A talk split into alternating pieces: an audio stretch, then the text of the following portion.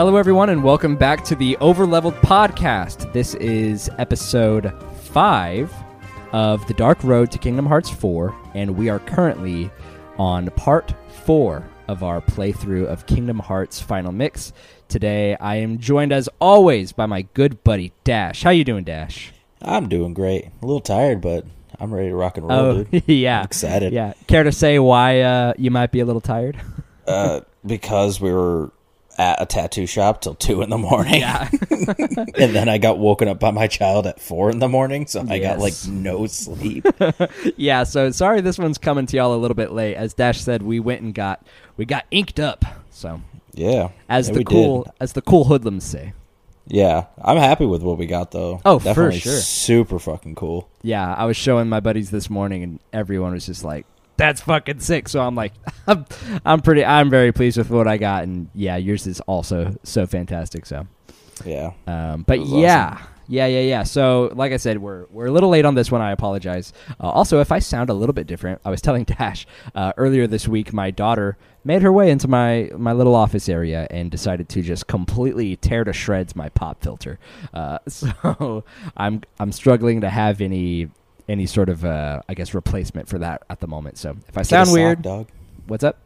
Get a sock. Cut a sock like Oh.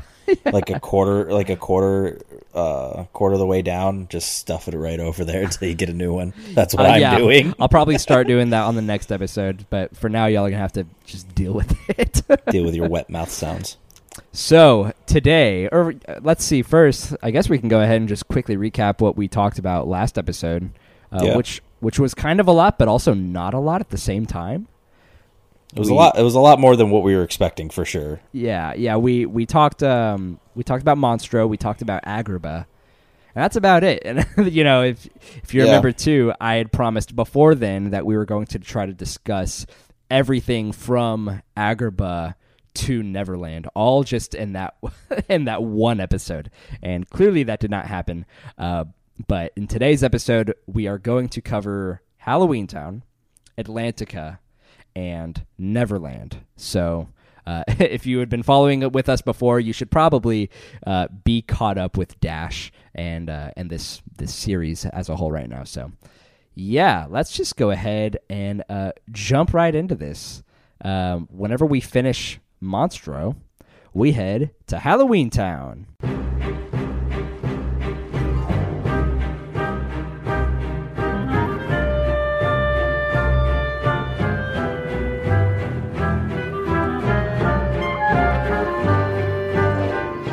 So, just right off the bat, how do you feel about Halloween Town?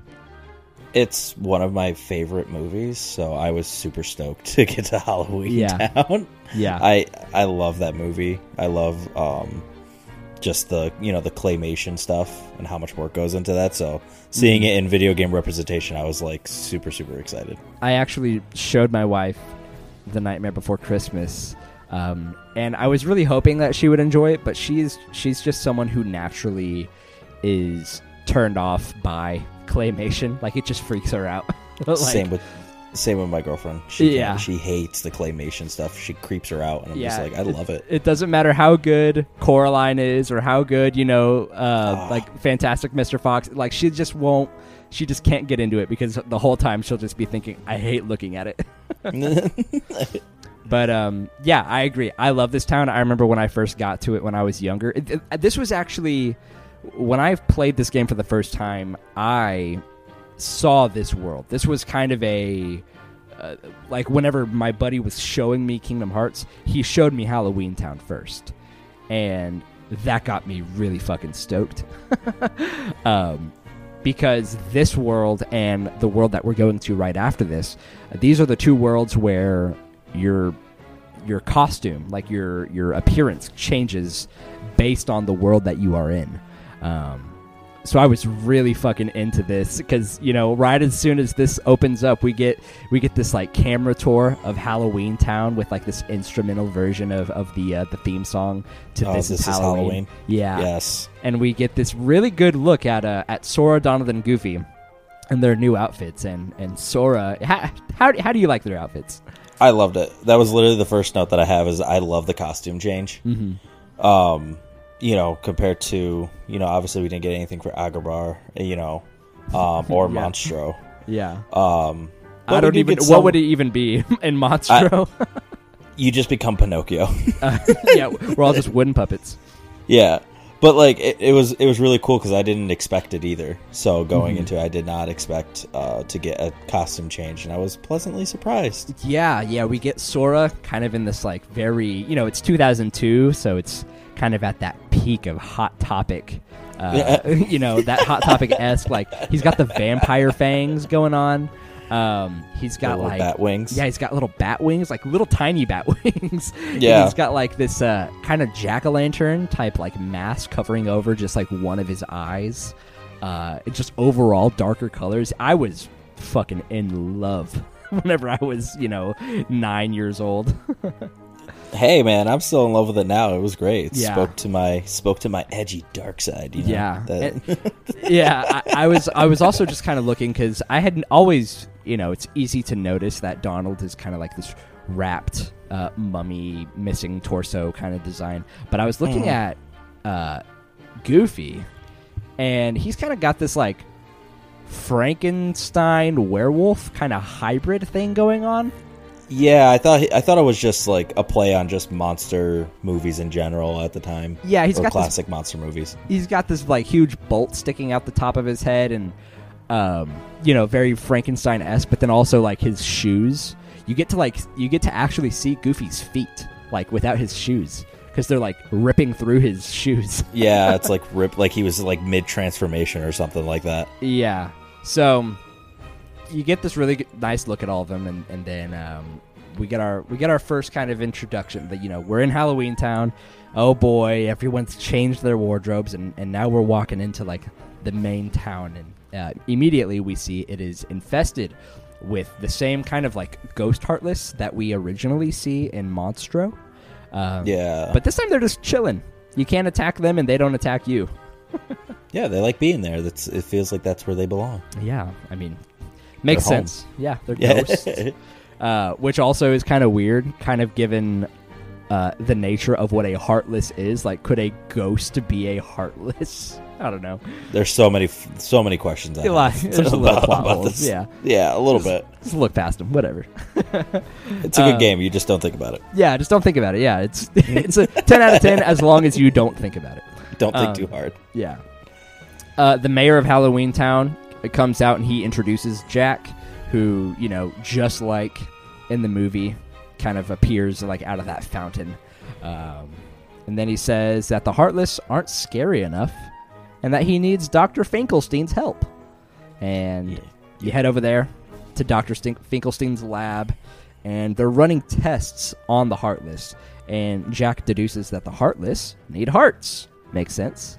It does make sense. Yes. And so Sora, that. Yeah, uh, Sora agrees to help him out.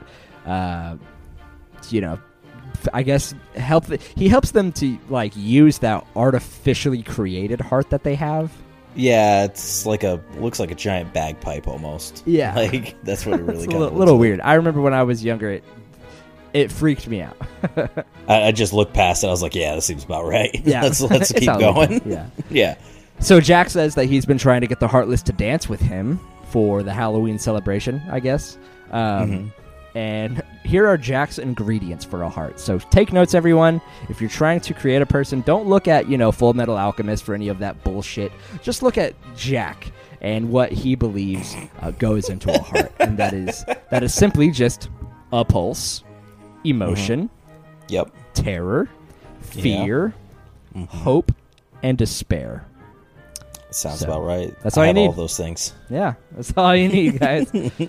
so the artificial uh, heart, uh, surprise, surprise, does not work. And uh, then Dr. Finkelstein he suggests, Mel, maybe me- memory is the missing or one of the missing ingredients. Uh, Love. what's up? Oh, love. Love. so yeah, Jack goes with Sora. Oh, and we can put Jack in our party. Yes. I'm assuming that's what you did. uh, yeah. This time I actually I actually got rid of Goofy. I think on this one. Ooh, any any particular reason? No, I just was like, you know what? I've been giving Donald a bad rap. I upgraded him a little bit.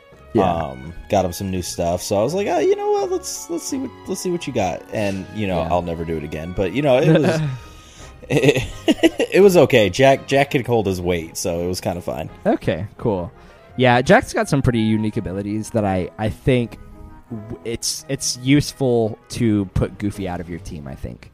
Um, Oh, okay. Yeah. I made a good choice. yeah, yeah, yeah, yeah. And also, I mean, unless you're going to the Coliseum, you're likely just going to swap Donald out anyway. So it's like, ah, you might as well just use him at least for one world. Yeah, exactly. so yeah you you go with jack he helps you find sally um, who you know has the memory quote unquote that they need and also just kind of while you're here in this uh, office or in the laboratory if you inspect one of the bookshelves you do find one of the torn pages so Yes. i, I think this is i think it's the last torn page i think that is torn page number I five I believe so. Yeah, because I think I had I think I had all of them except for the first one, and I think that was the last one I needed. Okay. Yeah, if it's So- not five, it's four. It's one of the last ones that you get for sure. Yeah. So after you leave the lab, the heartless in the town are no longer docile. Uh, they can they can attack you now, and you can attack them. Um, and then whenever you make your way to the graveyard, you run into Zero and Sally, and they gather. I love Zero. Yeah, Zero is my favorite. I don't care what anyone says. Zero is amazing. Yeah, I wish Zero got more of a. I feel like Zero could have been a really cool addition to this world, but they didn't really do anything with him. You know. I can't remember. He didn't become a summon either, did he? No, he just kind of helps you find. Um, I'm pretty sure he helps you find like the mayor or something, or like, I, he. Here, well, we'll get there. I think I took a note of what Zero actually does. But while you're here and you do run into Zero and Sally, uh, you gather the Forget Me Not plant No, from Sally. Yeah, and she she thinks uh, that giving the heartless a heart is a bad idea. I agree. Yeah, I agree with her completely. And then we get this little scene where Lock, Shock, and Barrel overheard Jack's plan, uh, and they decide that they're going to relay that information over to Oogie Boogie. My second favorite person in the Nightmare Before Christmas. I If love I- Oogie Boogie. If I'm not mistaken, I believe this is also primarily the main cast of the movie. Uh, Yeah, it is. yeah. Except for a few side monsters and creatures Sure. inside of the movie Mhm. that don't really have too much weight. It's really just just that's it. Yeah. So I'm really happy that they got Oogie Boogie. You know, I think he's Oogie Boogie is probably the most charismatic uh, of the like Disney villains, in my opinions. Oh, he's he, I don't even consider him a villain at times. It just seems like he's just like I want to do this just because I can. Yeah, That's I mean, really given the world that he lives in, it, it, Yeah. it- isn't everyone a villain? Uh, To yeah, some extent. To be to be totally fair, yeah, I was just about to say, I was like, maybe the heartless aren't the aren't the evil evil ones in this scenario, Yeah. just being tortured and experimented on. for yeah, for real, dude. They're just there. Yeah, they're just hanging out. Yeah, clearly, like they just hop over there into Halloween Town, and then once they start experimenting with him, that's whenever the Heartless go haywire. So yeah, fuck Halloween Town. God. Yeah. Was So- I, w- I wanted to ask too? Was the voice actor for Oogie Boogie the original? Because it, it sounded like it, and when he was doing his little like that like mini song he was doing, I was just like, this sounds just like the original voice actor. Uh, it is Ken Page. He does the English dub. Wait, yeah, who voices Oogie? Yeah, it is. It is. Oh, okay, that's Yeah. awesome. I love that. Yes, sir. Yep. So, yeah, you got you got Oogie back, so that's good. Um, so Oogie, they, they relay uh, Lock, Shock, and Barrel relay the information of you know Jack trying to uh, like give the heartless hearts, and they give that information over to Oogie, and then we cut back over to uh, our gang, and they give the memory uh, over to Dr. Finkelstein, and then he says that the last ingredient that we need is surprise. And we get another little scene where Oogie Boogie hears about Jack's plans and decides that he wants to steal the heart so that he can control the Heartless. So already we're seeing all these villains are just falling into the same fucking trap of like, I want to control the Heartless. But with a terrible looking heart too. It's not even Yeah. like it's not even like Maleficent or anything. Like here's some power. Yeah. He's just like I want that sack full of stuff. You just Yeah. give it to me. yeah. We'll get to the heart because he does something wild with it later. He's Um, so cartoony. It's great. yeah. I love it. After after we give the surprise over to the doctor, uh, the kids show up and they steal the heart, and like everyone just kind of kind of just watches it happen. Yeah, they yeah, I was they just kind of like watch this whole thing go down and like no one's like are we going to stop? Are we to No? Okay. Nope. We'll just we'll just let that happen. Uh, so okay, so here here's where we get Zero's help. Zero helps kind of guide us uh, where to follow the kids, and we end up following them over to Oogie Boogie's uh, castle mansion. What would you call that? Uh, House? uh, his apartment? a manor. His manor. A manor. oh, his manor. Yeah, His manor. It's not quite big enough for a mansion, but yeah. Oogie's probably manor. costs more than a normal house. yeah, yeah, yeah, yeah. So uh, here's just another little little piece of trivia here. So on the Ooh. ground, whenever you're exploring this area, there is a red Trinity mark on the ground that you can use. Um, but in the original game, the Trinity mark was missable. So whenever the final mix version came out, they actually relocated the the red Trinity mark. It's I don't. Mm. I think it's not even necessarily like a huge change. Like I I think it's missed literally just moved a few feet. Um, I don't know. It's just one of those things where uh, uh, this is this is a I guess a level design change that happened in the final mix version um, that differed from the original game. But I don't think there are many other instances where it's like that. Yeah.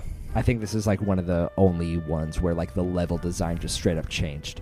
Um, Well, they didn't do a good job. I still missed it. yeah. So you can always go back. It's it's probably just like some items or something like Probably, or- items.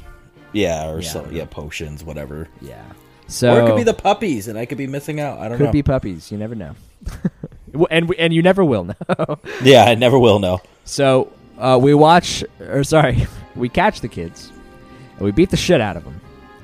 As good parents do. yeah, and then it's interesting too. Just another little gameplay tidbit right here. For some reason, you get the most experience by defeating them in a specific order. Like you have to beat them in the order of lock, shock, and barrel. Like in that order. Really? And you get the most experience. I wonder is there is there a breakdown somewhere I could look No. up later of why that? No, no one knows. I think it's yeah. Well, yeah. I mean, there are. You can see how much experience you get for defeating them in other orders, um, Mhm. but the most experience comes from defeating them lock, shock, barrel. Like consistently in that order, you get the most experience. I don't know why. I don't know because it didn't seem like any of them were like particularly like harder than the other one. Yeah, and it's So they're all just like three little kids. You're in a little room. I don't know. Yeah. Did you die? Did you die during that or no? no, I Uh, did yeah, not. it's easy shit. like I, don't, I don't get it. I, I I whipped them kids' asses. Hell I, yeah. I gave no mercy towards them. yeah. So uh, we beat the shit out of these kids, and then whenever we confront Oogie Boogie, um, man, he just eats that thing. yeah, He just Yeah, sucks he that just- sucker down. yeah. He had uh, no, no no water, just like a biscuit, and just went Yeah. right down. Just Man. no water, no no nourishment, nothing. Kind of based, honestly. Yeah, yeah, kind of. Pretty based, not gonna lie.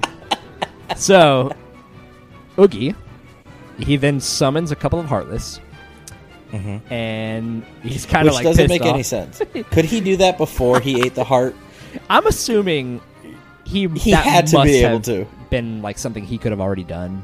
Yeah, so like you like in my mind what made me laugh about that was that he it felt like he couldn't control the heartless. He ate that but still had the power the entire time and then summons them. He's like, "Ah, see? I did it." But he's kind of pissed. He's like, man, I thought he's like, that's it, just these two motherfuckers. but yeah, I mean, because you know, from the fucking get go, he's in Maleficent's crew, and they all seem Yeah. to have some sort of control over Heartless. Like she like granted them that power or whatever. yeah, Um, exactly. So eating that heart probably just gave him a tummy ache. you know. So Gave him a little more juice. That's Yeah. all it did. So, yeah, we he eats the heart, fucking based ass Oogie. Um, he No summons the heartless, yeah, and then we have this boss battle where we kind of have to just like follow the rules of like this sort of roulette type game. Like Yeah, like it's not craps, right? It's No, just roulette. it's- yeah, I don't know. It's like it's some sort of RNG based, you know, follow the puzzle, and then once you once you kind of do what he wants you to do, the gates go down and you can kill him. How did you feel Yeah. about this boss battle and kind of its its design? Uh, the boss battle itself, I didn't think was too terribly hard, nor was it like, like game changing. You know what I mean? It wasn't like, Yeah. oh my god, like this is so, you know, this is it makes it gives me a challenge, but it's also you know forgiving. It wasn't even like that. It was just like, I like the design of the table, Yeah, like the rou- like the roulette table and everything, but outside of that, I was just like. I just like Oogie Boogie at this point. Like that's the only reason I like this this boss fight in this area is just because it's Oogie Boogie and it's a cool yeah. concept. It's just video game Disney stuff. I like it. yeah, exactly. Yeah. Pretty colors, shapes, and colors. yeah. So after we kill Oogie Boogie, his bug sack rips, and then we obtain Ansem's report number seven. I didn't need the sound for the for the bugs and stuff. like, I will say though, the beetle that falls out at the very very end got a laugh out of me. Yeah, Like it falls down and then just kind of like like what is it? Like falls over or Yeah. like tries to run away and just goes down, and just lands on its back. yeah, Got a laugh out of me. definitely, definitely taking inspiration of that. You know, whenever you kill him in the movie or when Jack kills him, I guess. But Yeah, yeah, good stuff. Good stuff. Yeah, we get Ansem's report number seven, and um, we're we're gonna we're gonna read all those at the end. So we get that, and then whenever we leave Oogie's uh, manor, as you put it, the ground kind of gives a, a grumbly rumbly, and then the gang sees Oogie transform into like a like an Oogie castle hybrid. Um, yeah. and so now this part kind of consists of Sora climbing up the castle and destroying the dark globs in uh, like just kind of like growths on his body. How'd you feel about this? I literally wrote down Super Mario Sunshine because that's what it reminded me of. it There's one of the boss. There's one of the boss fights where you got to climb up the tower and shoot the ink and stuff like that. Yeah, but yeah, yeah. I'm not gonna lie. I I was walking away. I was like, oh, that was pretty good. I was like, that was easy. I was like, I was like, I wonder, you know, if they're gonna step it up. And then he transforms into like his castle. I go, that's fucking stupid. Yeah, it's, it's I was like, that's fucking stupid. And then it wasn't even that interesting of a fight. I mean, you're literally, as long as you can platform well, it's not hard. Yeah. That's really what it is. So it was whatever, honestly. yeah, you know, just he. I guess it's just to show like. Oh, these are this is the side effects of him maybe eating the heart. I don't know if it's like from eating the heart or just the darkness got to him. I don't know. I'm not really sure because I mean, it, Oogie never really had anything like, like Jack just kind of defeated him. There was never a point where like Jafar where he transformed into a giant genie or you know what I mean? Right? Like, yeah, it's it's there was no totally like reason. this Kingdom Hearts original. Yeah. So I don't know where it came from. Yeah, I assume it's just the heartless power transformed him in some way. yeah, darkness just like got to his heart or whatever. But Yeah. anyways, so we we get this this little thing. You know, you you fight the dark globs, and then once we beat him, Sora shoots a beam of light at the moon, and then its reflection seals the keyhole. And this is where we obtain gravity. If you didn't already learn it uh, from the Coliseum, um, but Which I did not. So Right. I don't know what it actually does. I actually haven't even. I think I kind of told you. I think that what I was running right now was the second version of Cure, Cura Yeah. Mm-hmm. or something. Um, Fira, and then I'm running. I think Thunder or Thunderbolt or whatever yeah, it is. Electricity. Yeah. Yeah. So I'm kind of running right now. Okay, yeah, I think uh, gravity gravity will help you like attack enemies that are that are flying and they're hard to reach and like you're having to fucking jump up a bunch and try to attack them. If you just use gravity on them, it basically just brings them down to your level. So Oh, okay. Okay, so it's just like Pokemon. Fair enough. yeah, it keeps it keeps enemies on the ground. You know, it's gravity. I don't know. It's just fucking makes them heavy. I guess. Oh, it makes sense. Uh, That's what I thought, but I was like, oh, maybe it. You know, I can mess with stuff. You know, I don't know. I don't know what it could potentially do. So before we do leave, Jack does give us the pumpkin head keychain. Um, and the doctor doesn't even know what a heart is. That's how it ends. but how do you feel Uh, about that pumpkin head keychain? I, dude, it's it's my favorite so far. Okay, like Uh, design have- wise, or it like it's just because it's powerful. Uh, design wise, I I think we talked about this. I think we talked about it in a different episode where we were talking about changing the different keyblades because I was dumb and wasn't looking through the menus hard enough. um, but you know, yeah, there's a power to it, but like, you know, it's like it's like I really want to use the one that looks cool to me too, or that I appreciate the design. Right. So the fact that it was an upgrade from what I had, and you know, and it looked really cool, was a bonus.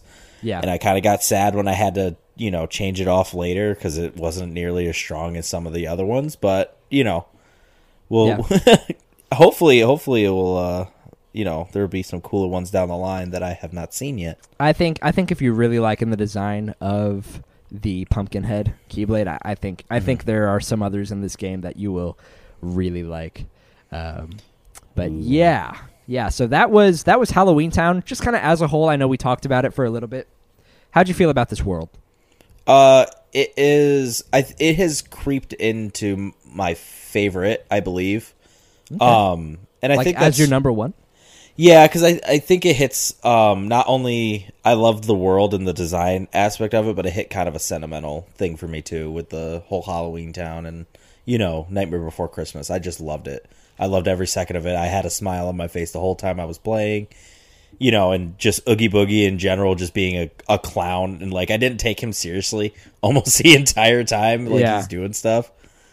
It was kind of it, it was just good because I think I think that's how I liked it. I, that's the reason I liked it was just because it hit a lot of different uh, points for me. Nice.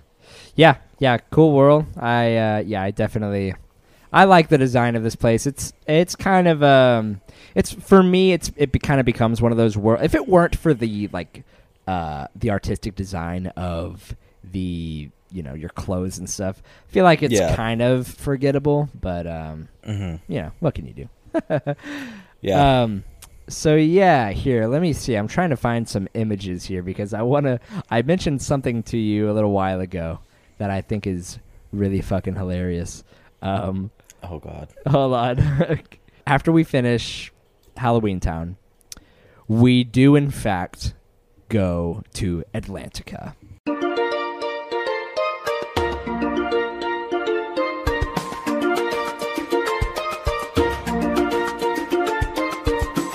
Whenever we right before we do land in Atlantica, like in the in the US tugboat, Donald says that he's going to use his magic so that we can kind of like survive on the world, you know. Um, Here, I'm gonna send this to you because this is so goofy to me. Um, I feel like people always forget about this because I think Oh, people want to. I to. think I remember what you're talking about. Yeah, now. people want to just say that Sora becomes a a merman. a yeah. merman, but he's definitely half dolphin, half human. maybe a shark. Maybe a shark. Maybe a shark, but regardless, look at his fucking design, dude. And try to Yeah. imagine like where Sora's entire fucking torso and upper body and all of that is just exactly where just a lone head would be. Not even that. It's like the face. Like yeah, he's it's like coming just out. Like, yeah, just the face of it. Like it's yeah, whole, he's just coming out of the face of it. coming straight out the face of this fucking shark or or dolphin or whatever. I like Um, to think Donald messed up the spell. Like he, like it just was supposed to turn him into like maybe a like a, a dolphin or a shark or just a merman in general, but instead just made this dolphin just spawn out Sora's like half body. Yeah, yeah, and Donald goes he goes full fucking duck octopus. Uh, yeah, but Goofy's the only one that looks kind of like okay, I see what they did. That makes sense. you know, like Yeah. he- he's just like a sea turtle, but then instead of a turtle head, it's just Goofy's head. You know, uh, so I that's think it. that. That is my favorite design. I think I told you. Like, I think I told you. I go. I didn't know I needed Turtle Goofy in my life, Uh-huh. but I needed Turtle Goofy in my life. I love that design of Turtle Goofy Yeah. so much. Yeah, that's kind of what we're working with here. We we arrive in Atlantica and we immediately get these uh, various water like mammals, I guess. Um, but yeah, I guess we just talked a little bit about that. We we kind of get some tutorial from Ariel and Flounder and Sebastian, uh, kind of how to like maneuver, like move up and down and, and stuff like Mhm. that. And then some Heartless fly up, kind of these like jellyfish designs. And Yeah. and then immediately Ariel's like, okay, thanks. come see my dad. like we got to go to the palace. I want you to introduce. I want to introduce you to my father. Yeah. So right off the bat, I know me and you talked a little bit about this, but go ahead and tell the people what do you what do you think about uh, these underwater level controls? Uh, as of like a swimming mechanic, not the worst I've seen. Okay. not the worst. Yeah. I liked it, but as of I think we were talking I think I was talking at least more about like the level design that it's just all these twisting caves and you could have did so many things with this underwater thing, like this underwater theme, and it just felt so empty. Yeah. It just felt so like there was just there were enemies obviously, but it felt like they were so scattered that it didn't really um fill out the world enough in my opinion. If that Okay. makes any sense. Yeah. Yeah. No, I agree. I I think I agree with you there. Um, I mean, personally, this is one of my least favorite worlds. I think I, I told you about this, and I, I may have mentioned this on either the Dark Road to Kingdom Hearts podcasts or just in the like over leveled normal podcast that I would do with DJ. But um, maybe I've just never said this before. But I, whenever I first played Kingdom Hearts, I Mhm. I probably was stuck here on the Atlantica level for maybe a Oh, yeah, grand total this. of like s- anywhere between six and eight hours. Um, strictly just so over leveled. yeah, strictly just running around or swimming around, fucking attacking Heartless, not figuring out what the fuck I'm supposed to do, because I had no idea that you could equip abilities. I like I made it all the way up here to this point and did not equip a single ability. and there is a specific part in this world where if you want to progress, you must equip an ability. Yeah. Um, you get it later on, but man, I got real fucking familiar with these controls. you know, as like a nine or ten year old or whatever. So You're like, I know this front, backwards, sideways. yeah, yeah, yeah. I can do it blindfolded at this point. easy piece of cake. But yeah, it's it's one of those worlds where now I look at it and I get like fucking World War II flashbacks. So I'm I get it from looking at Flounder's face. Okay. That's where I get World War II. f- Dude, oh, I also get it from Ursula's face. Oh, dude, yes. Yeah. Dude, like just but like I think it was like right in the beginning when you first get in there and Ariel's talking to you and Flounder has like this it's supposed to be a scared face or like Oh, a yeah. And his just his eyes aren't moving. There's no emotion uh, coming from this fish. right. and it is it scared the hell out of me. I was like, "Are you Flounder? Are you okay? Do we need to call somebody? Blink twice if you're in trouble." so anyways ariel's like yeah, i gotta introduce it to my daddy and on the on your way over there there are kind of these tridents that help lead to the palace which i think is really just to help kind of navigate the world because of the stupid fucking controls um, and then also here's another thing too ariel was supposed to be a princess of heart in this game yeah, I found that really weird. She wasn't. She's just kind of left alone. oh i can tell you why Oh, okay. she ain't got no legs So, that's it that's the one reason they literally were like fish tanks? so in the first movie, spoiler alert for the fucking Little Mermaid. In the first movie, they literally get they give her legs like towards the end, but hmm so it was too far into production of the video game to add that portion where Ursula gives her legs. Um and so they decided to, you know, like I had said to, like you will But they didn't need to do that.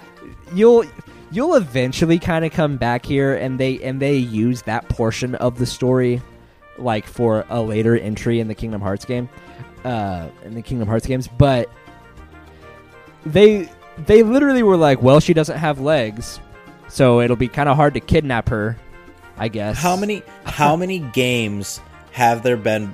Like before and a little bit after, not maybe not a little bit after, but like coming up to the release of that game in development time, where there was something inside of a giant tube of liquid just Uh, floating in there as like background stuff. You're telling me you couldn't have kidnapped Ariel? and like kept her in water Yeah, it just kept her in water. They're just sleeping.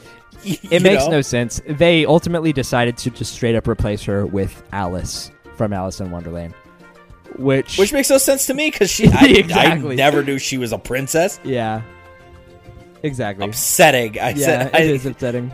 later in the game. No, no real spoilers, but later in the game when you get to see, you know, that s- that particular thing. Yeah. I was very upset that Alice was. I was like, it makes no sense to Yep. me. Yeah.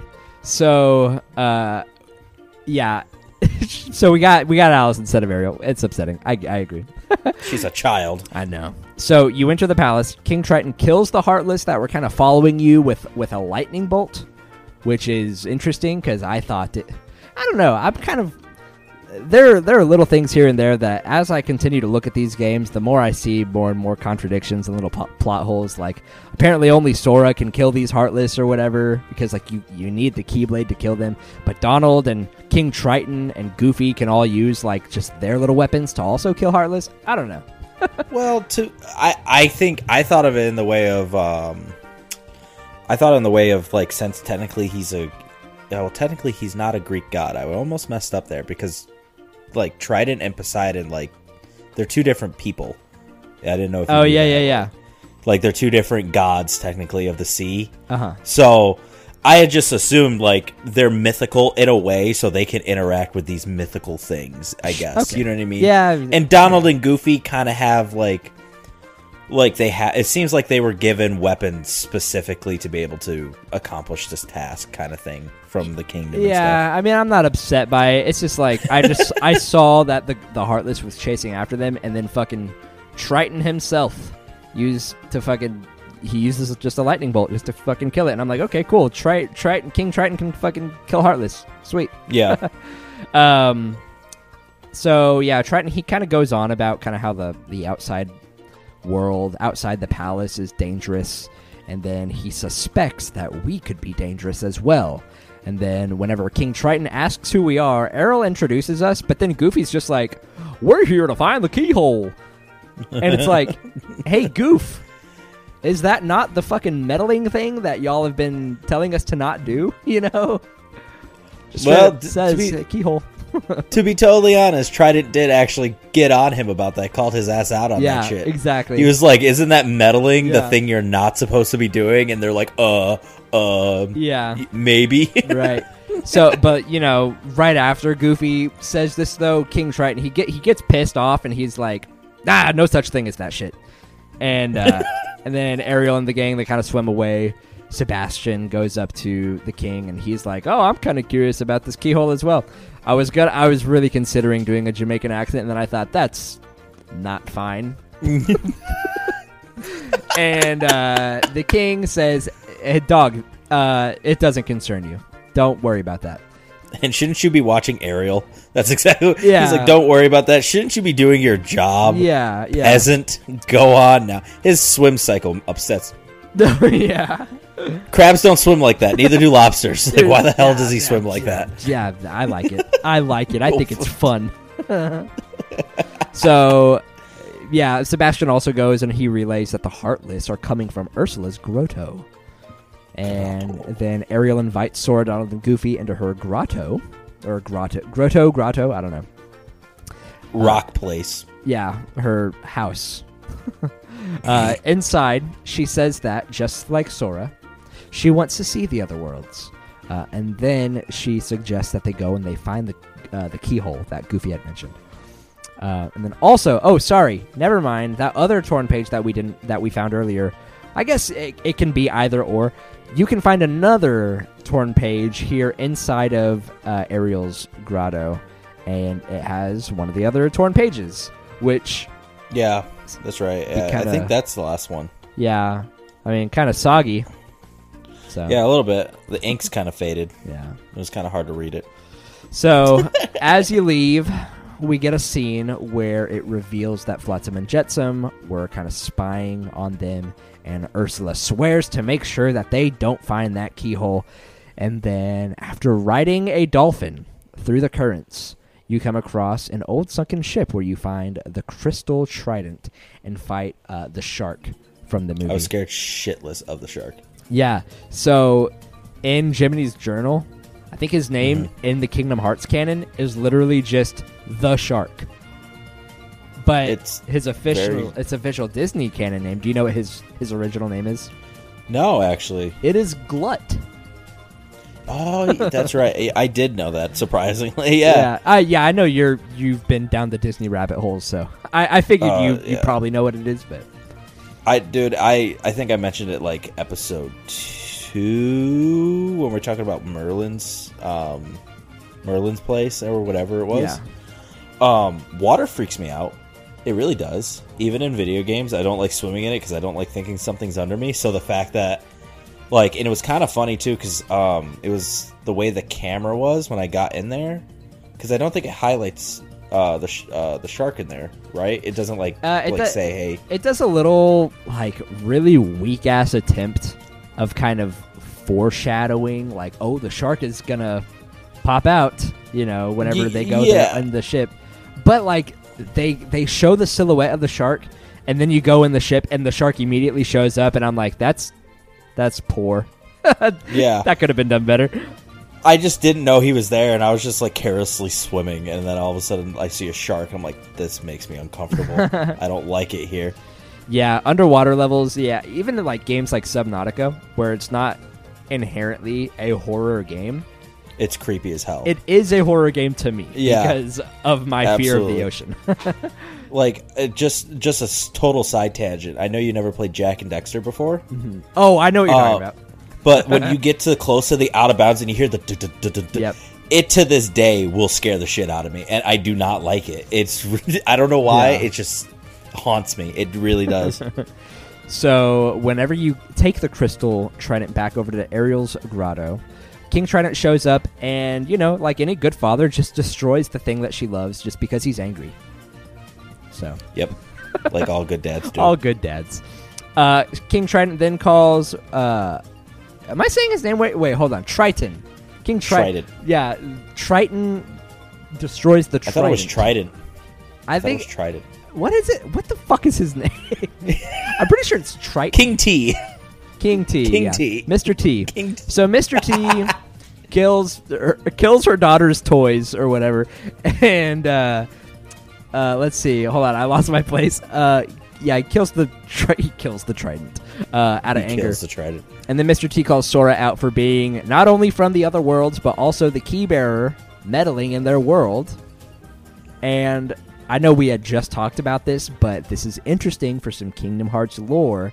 This kind of raises questions like what the like how the fuck does King Trident know about the Keyblade and how does he know about Well- other worlds and stuff? I think it's well, he's a king. We haven't really run into much royalty besides the princesses themselves. Yeah. So I would I would assume that Mickey would have a council of other kings and mm. rulers of other worlds. Yeah. I mean, here's the thing. We we kind of do get an answer to this later on. Oh, in a in a way, sort of. mhm. But it's like, like I had said, with Kingdom Hearts kind of being this abstract puzzle piece, where even whenever you put things together, you're still like, "What the fuck," you know?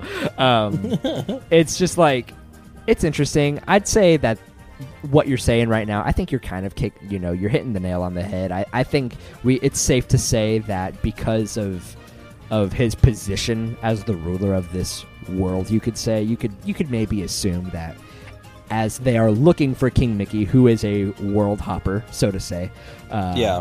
you know, is probably come into contact with these people, you know. yeah, or something like that, just to let them know, hey, you're you're not the only one out there. Yeah. So Flotsam and Jetsam meet up with Ariel, and they convince her to make a deal with Ursula. Uh, Uh-huh. And then Ursula shows up, and she promises to help Ariel see all the other worlds, as long as she leads Ursula back to the palace. Uh, and she doesn't say it explicitly, but her she's there so that she can s- steal the king's uh, trident. It's funny Yes. because in my notes I said steal the king's triton.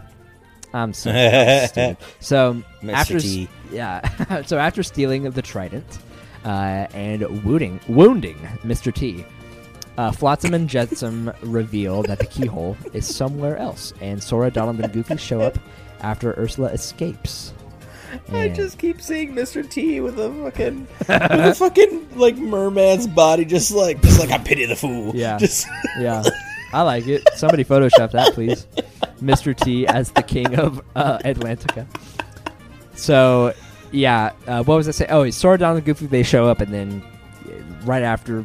They show up right after Ursula escapes, and then they promise Mr. T uh, that they're going to get the Triton back. And near the sunken ship, that's where you can find Sebastian, and he helps you find Ursula's grotto by opening up this like secret passage. And then this is where Sora and the gang kind of confront Ursula in her grotto, and we have a boss battle with her. How did you feel about this boss battle? This Like- was the cauldron one, Yeah, right? the cauldron If- yeah, yeah. Um, I there was a lot of enemies to really deal with, and then Flo- uh, Flotzel and Jetson. I think I said that right. Flotsam, Flotsam. and Jetson. I'm so tired. I know, Flotsam and Jetsam. Jetsam. whatever. F and J, F, and G, or I whatever. think it's J. Anyways, Okay, they with with them and then Ursula too, kind of all being around. It was a lot. It was a lot to like kind of like manage. You know. Oh, yeah. Um, I I did die on the first one just because there was so much going on and like you know he said like you have to hit the cauldron, not like Ursula or anything. So it was kind of weird. oh dude, I skipped Like- that my first playthrough and had no idea what the fuck I was supposed to do. Oh really? yeah, I died so many times in that battle. I, I was just it was it was just a lot. It was just a lot to kind of micromanage and to make sure. And you know, Donald and Goofy are just morons, and Right. you know they're not going to attack the cauldron. They're going to hit whatever's near them. Mm-hmm. So it's kind of like it's all up on you, and then they're you're getting hit behind, and you're trying to dodge other attacks. It's it wasn't it wasn't hard, It's but it mess. was it was yeah it was a mess to keep track of. Yeah. Uh, thankfully, though, right whenever we do kill, we, I guess we don't kill Ursula right there, but we we defeat her. Um, Yeah. And this is where we get Dolphin Kick, like the group learned ability, and this is the ability that you're supposed to equip in order to access the next boss battle. And I had no fucking idea what I was supposed to do. I was like watching YouTube videos of people like you know, using dolphin kick to go into the fucking area, like through the You're like, currents. "Ow." And I'm like, how are they doing it? And then I would look up like how how do you uh like swim fast? Like how do you swim really fast in Atlantica in Kingdom Hearts 1? And then people would just say like, "Oh, the ability dolphin kick is used by pressing square or like whatever the button is." And I'm like, I'm pressing that button. I'm pressing it. Like, why isn't it working? And it, it just pissed me off to no end. And like, I would just skip. I would skip past in the videos where they would actually equip it. And so it just took me fucking ages to figure it out. this part's not important. yeah, yeah. Who? Why would you Uh. need to progress in the game by looking in your menus? Hey man, I will say I will say it took it took a learning curve like cuz even you were like I was like yeah, I was like I was really struggling with I can't remember what I was struggling with, but I was like you, I was like I had to go back and buy a lot of potions. You're like, "Why don't you just use cure?" Yeah, just cure yourself. And I'm just like, "Oh yeah, I go I forgot I could Yeah. like, do that." And I was just like I was like, "Oh, okay, that's that's smarter. That's, better." That's the thing with many JRPGs. Aside from just the game, like as far as exploration goes and battle goes, and you know just progressing that way, there is so much menu and inventory keep up that you need to you know stay on top of. So like.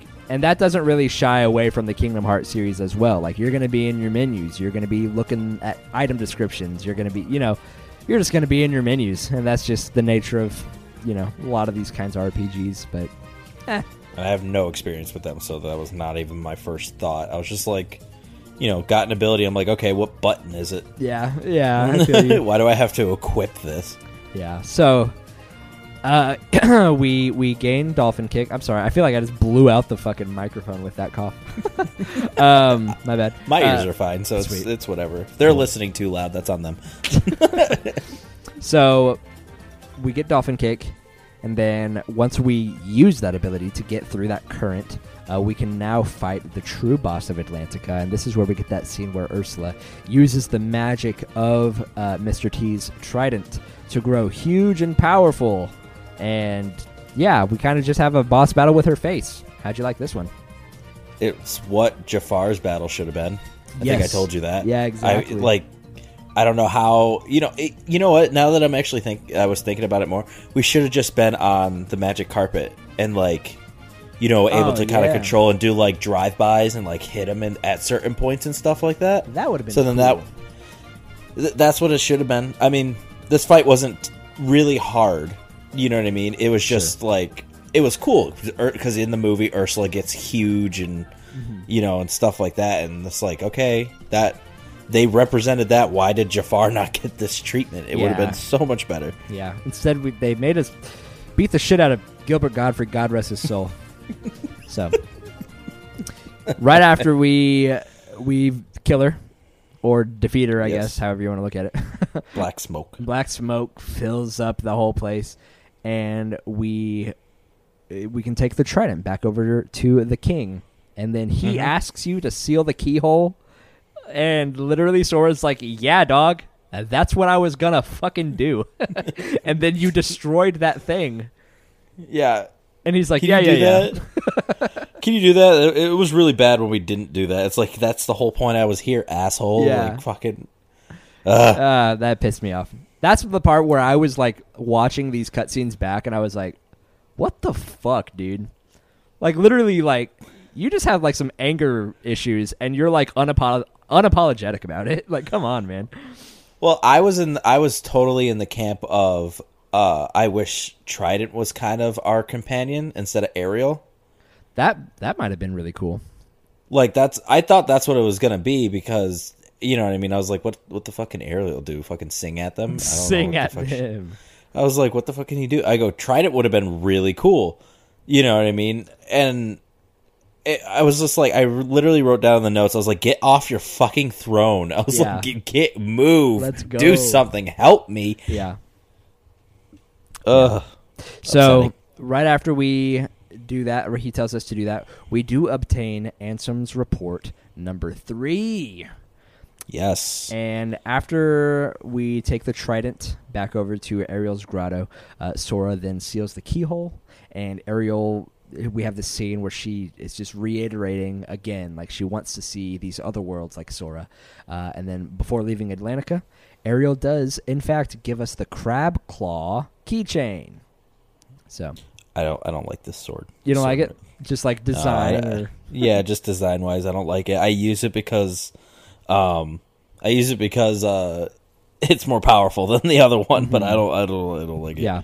That's pretty much the end of Atlantica. I know we talked, you know, sporadically about this world, but general, just kind of closing thoughts on Atlantica as a world. Uh, I actually had a few questions. Okay.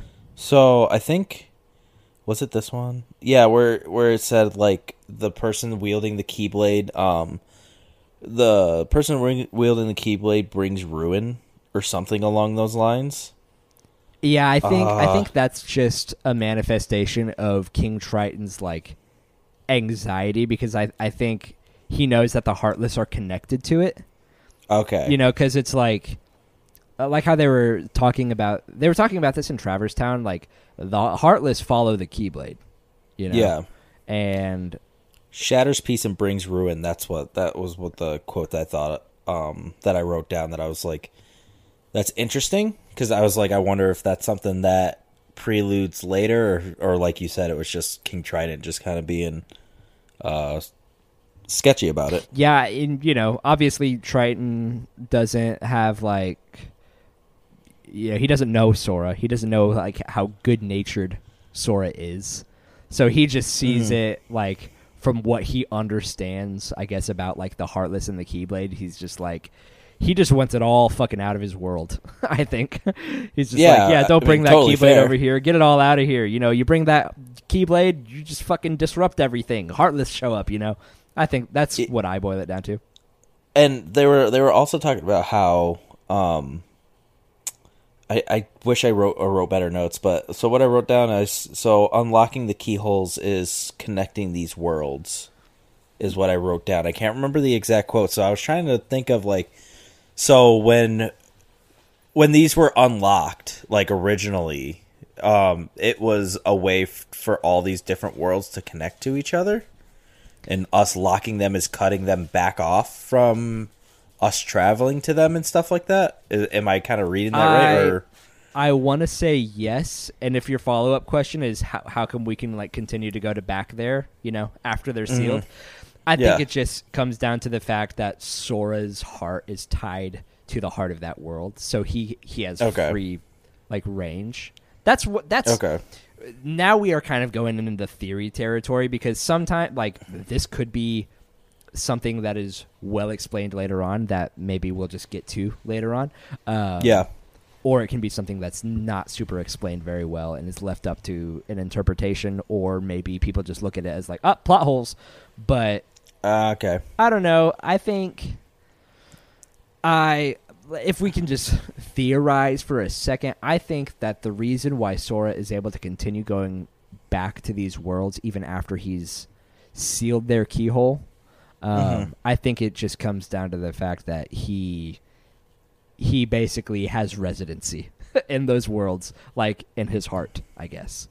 Um, okay, Because the keyhole is the heart of the world, and it is Sora who is, I guess, I don't know, changing those hearts. Yeah, I mean, it, I it, it would make more. It would. It would. Like I was thinking about it. It was just like, oh, that would make more sense if it, there was like a hub world, like, and you could step on like a teleporter and it opens up that world to you. But as soon as you lock it, you know, it's gone. But we're flying there in a ship, and it looks like a, you know, like a, like how you know the universe is with different planets and Yeah. stuff. So I'm like, how is it connecting the world? Unless it's connecting the world to a different thing that's not just one world to the next. It's connecting something totally different. I don't know. Yeah, I it think was just something we, I I wrote think if down that was interesting. yeah, if we decide to um, not think about it, it's a ten out of ten. Perfect game. Just don't think about it. so that is unfortunately Atlantica, and now we are on our way to the last world of this episode, and that is Neverland.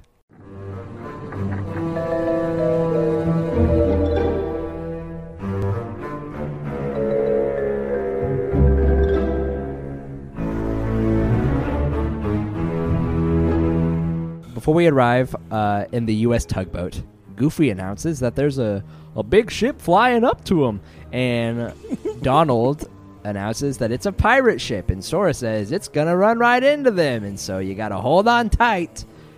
And It's this, Captain Jack Sparrow. yeah, Captain Jack Sparrow. Uh, this is this is another, like we were just talking about with traveling through worlds and stuff. Why the fuck is Monstro in space? Are we in space? Do we want to call this space? Why is there a pirate ship in space? Why is it that whenever we go to the fucking pirate ship, we see and like whenever we look at space and we see the world of Atlantica, it's the fucking we see like England. Like what the fuck? Yeah. You know? See We England. just see England. Is England in Kingdom Hearts? Is this the real world? Is, ne- is I don't. Are we going Hey, to real hey. Earth? like what is? I this? think. I think if you don't think about it, it's a ten out of it's ten. a ten out of ten if you don't think about it. so Sora's walking around on the deck, and then he hears Riku's voice, and he's like, "I didn't think you'd come, Sora." And then Sora asks where Donald and Goofy are, and Riku's like, "You still care about them that much? What about your real friends? Why aren't you asking where she is?" And then he reveals that he's with Kairi. Whoa. It was not dramatic at all. I was just like, I was like, shut the fuck up. Yeah, I was get- like, get I out of my don't talk to you. I was like, I was like, oh look, you brought her to me. Cool. I found her. She's right there. yeah. Dick. So Sora's about to go after, you know, her, but then Captain Hook and the Heartless stop him. And then Sora asks Riku, he's like, Why are you siding with the Heartless? And the camera does this fucking edgy ass zoom, like on only half of Riku's face. And he's like, The Heartless obey me now, Sora. Now I have nothing to fear. And then, best line in Watch the game. this. Best line in the game. Here we go. You're stupid. Sooner or later they'll swallow your heart. So, I just love that Sora says you're stupid. yeah, I mean, if it was if it was a rated R, he'd be like, "You fucking dumbass." It just It's just this is another one of those lines that Sora has, kind of like in Traverse Town where he meets Cid for the first time, and he's like, "Whatever, Gramps," or whatever he says to uh, him. yeah, it's just one of these little character things where you look at Sora in the later games and you're just like, he would not say that. He would not be like, Riku, you're stupid. Like he would like, come on, like that's not how Sora is later. But I don't know. I just, I just leave it. He to, just stabs him. yeah, yeah. I, I just see it as he's still a fucking, he's a 14 year old. You know, I don't know. I dude, he doesn't even sound. I mean, not sound. He doesn't act like a fourteen-year-old. He's like he's seven. I can't remember how old Haley Joel Osment is whenever he voices him in this game.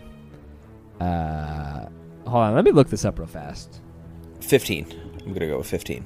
I'm taking a guess. Haley Joel Osment was 12 years old whenever he voiced 14 year old Sora in this game. Ah, dang. Yeah. Dang.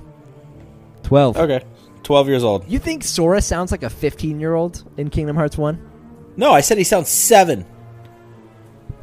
I said he sounds and he acts like he's seven, but then when you said I wonder how old the voice actor was, I said I'm gonna guess fifteen. Okay. I okay, I gotcha.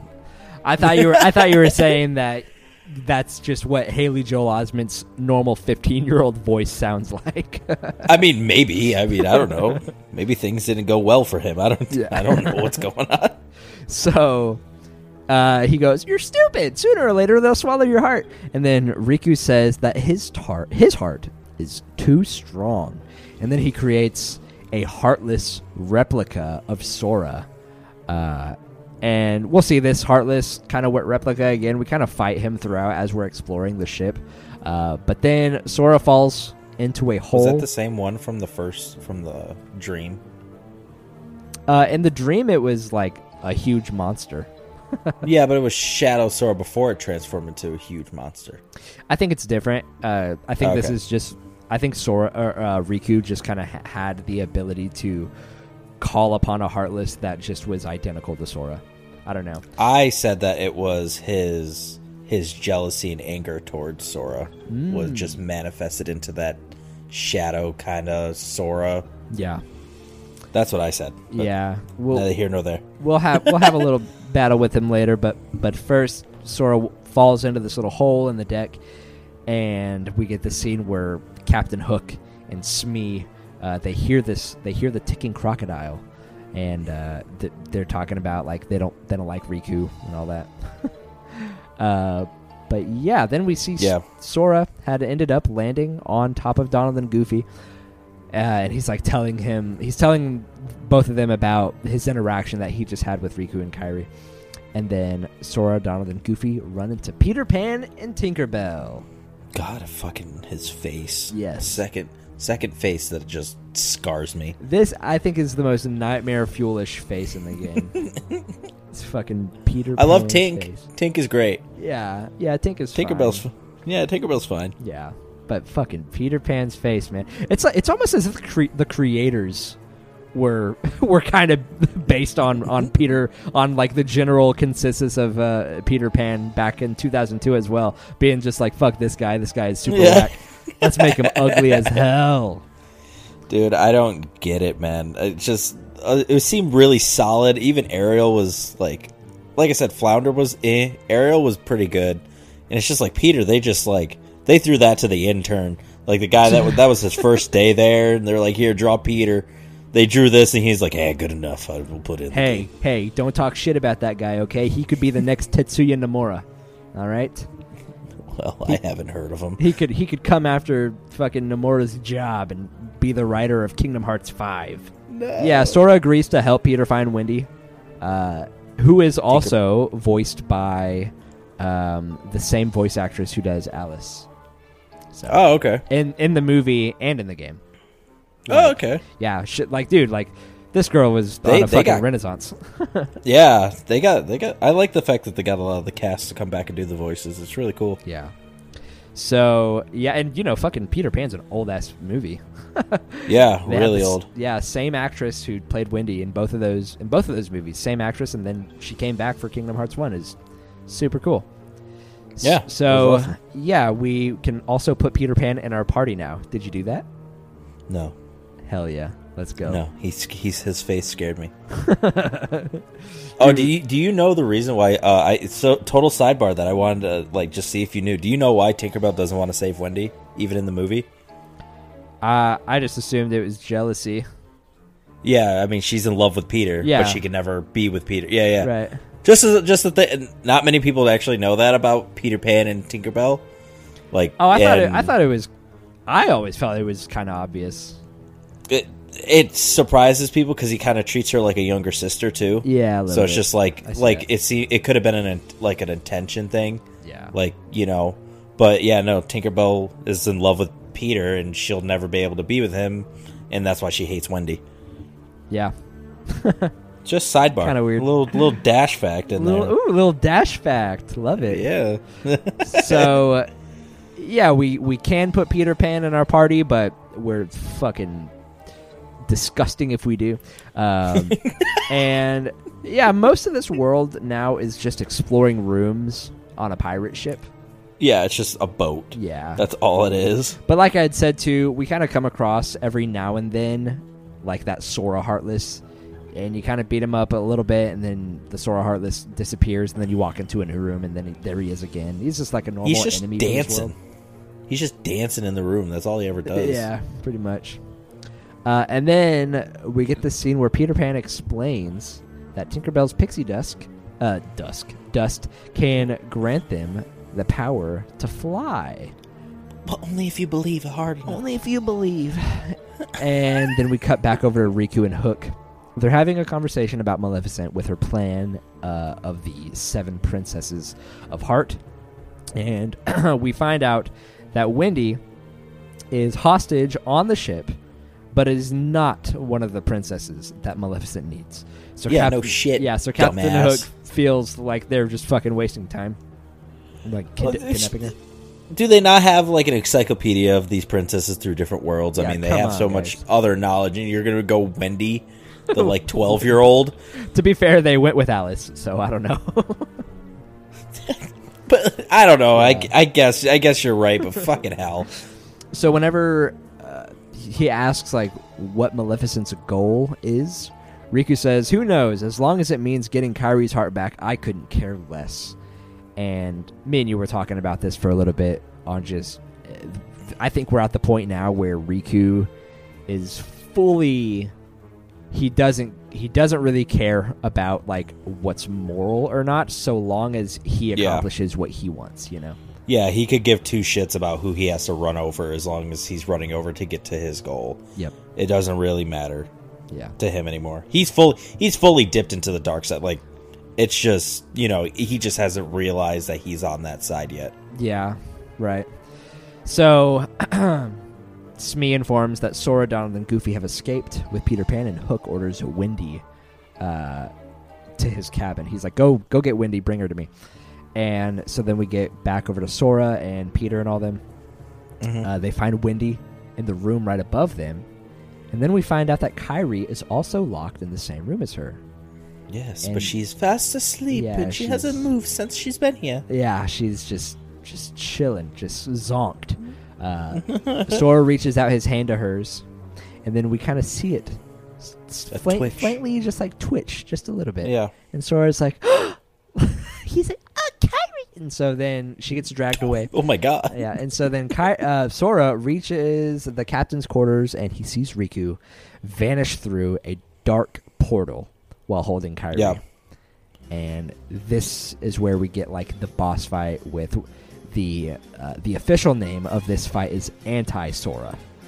Uh, and- Yeah, it was a cool little mini boss fight. I definitely considered it more of a mini boss than an actual boss. It wasn't.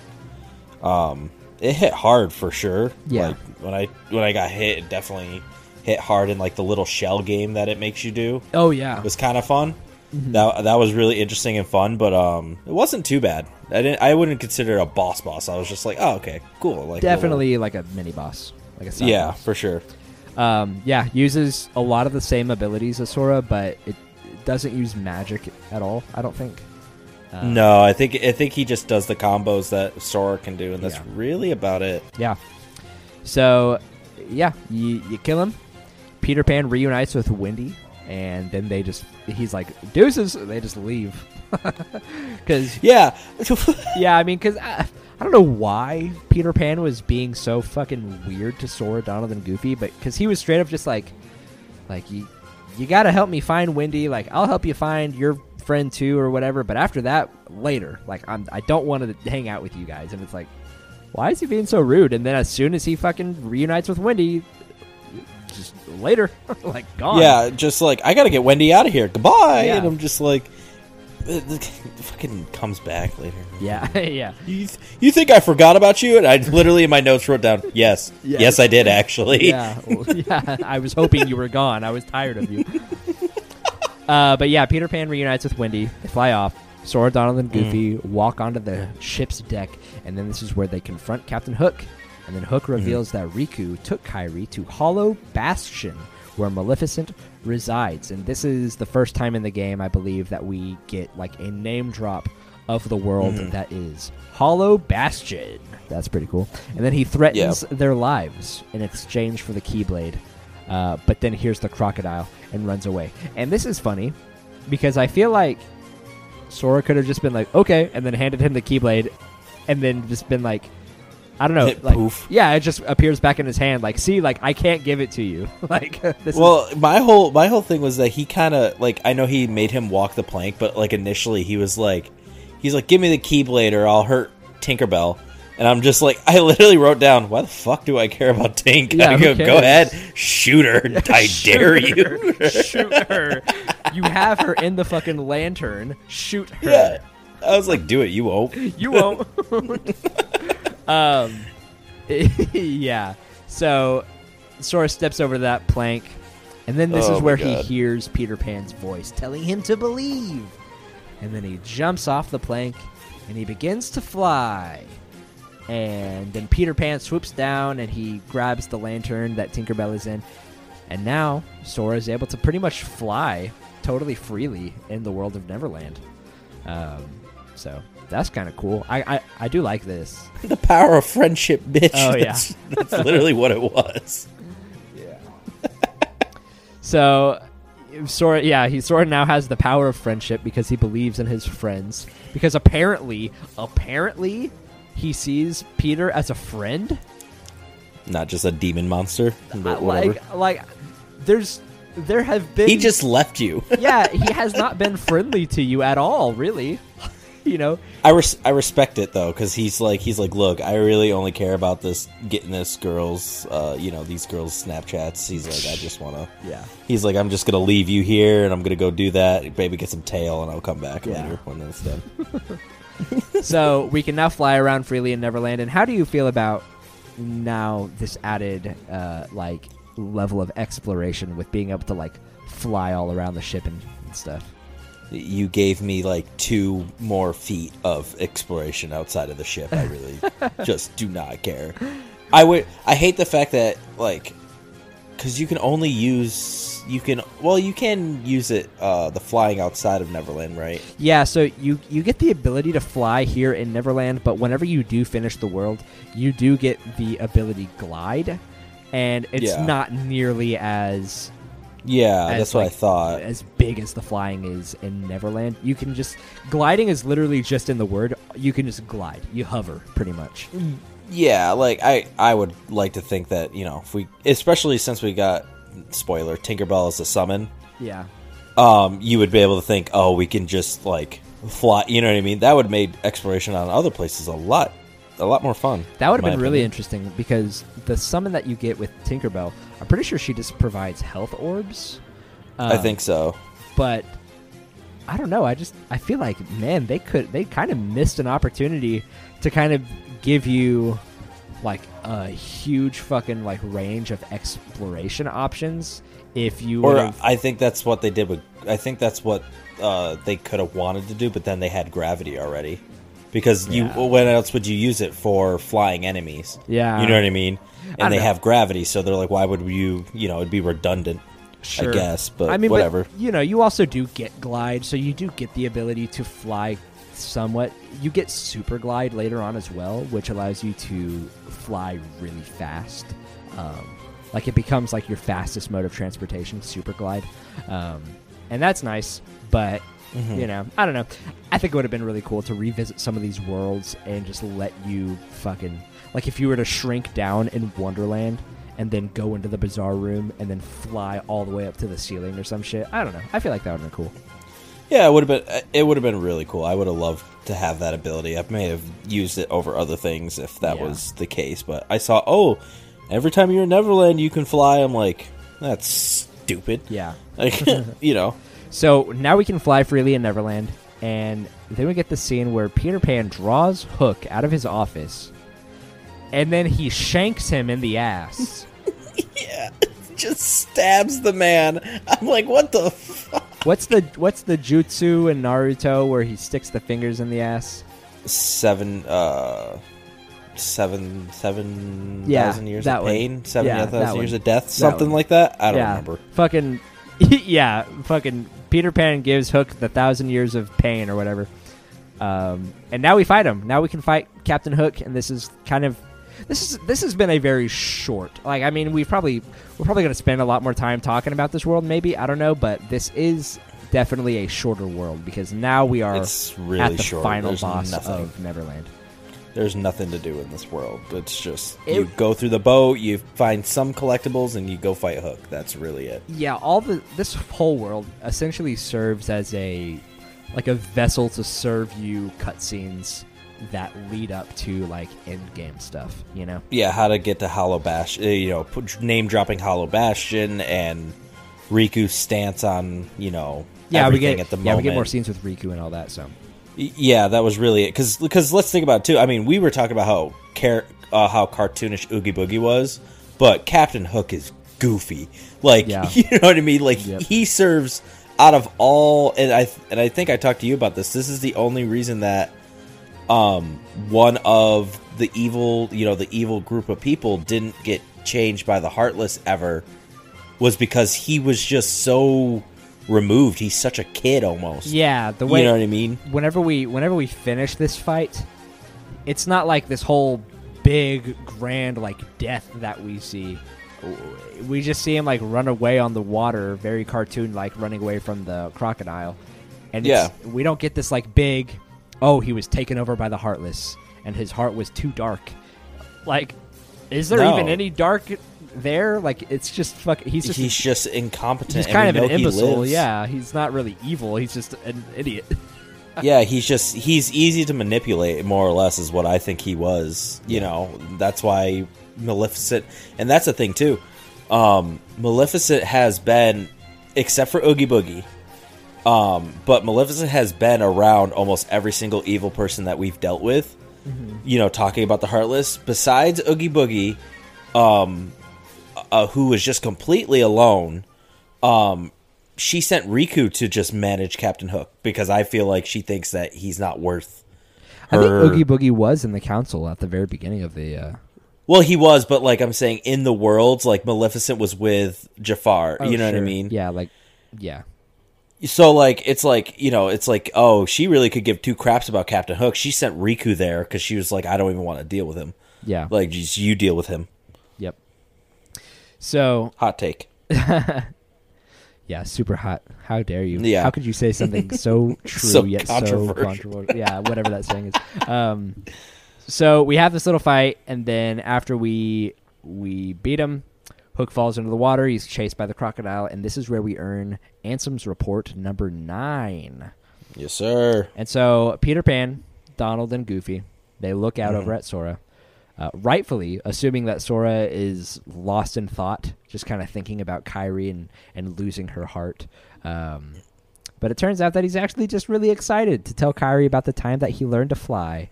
And Peter Pan suggests bringing Kairi to Neverland one day and showing her how to fly. And I think this this is probably what I consider to be a pivotal moment in Sora's journey as a whole, where this is like he truly trusts in this power of strong belief in anything.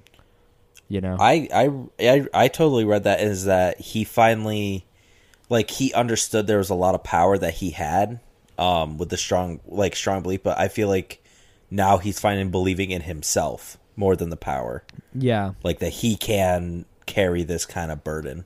I guess. Yeah. I, I guess really what what I'm saying. I think I think both of what we're saying is complimenting each other. Like Yeah, yeah, yeah. to each other. This what is we're saying. he's having a moment. He's having an introspective moment, and I think this is going to reflect his character, uh, or reflect Yeah. off of his character as we continue. So yeah. yeah. Um, Sora then flies over there to the clock tower. Okay, so we go to England, where Wendy is Yeah. waiting for them, and this is where we seal the keyhole, and then So is that part of Neverland? I'm just saying, like, where Uh, can we go? Yeah, I don't know. Where can we go to get to England? Like So- when I go back and revisit. You can you can actually whenever you go to the so let's say you're looking at the gummy ship menu and like you're deciding which like save point on the world you want to go to. There is a Mhm. save point over there on the clock tower.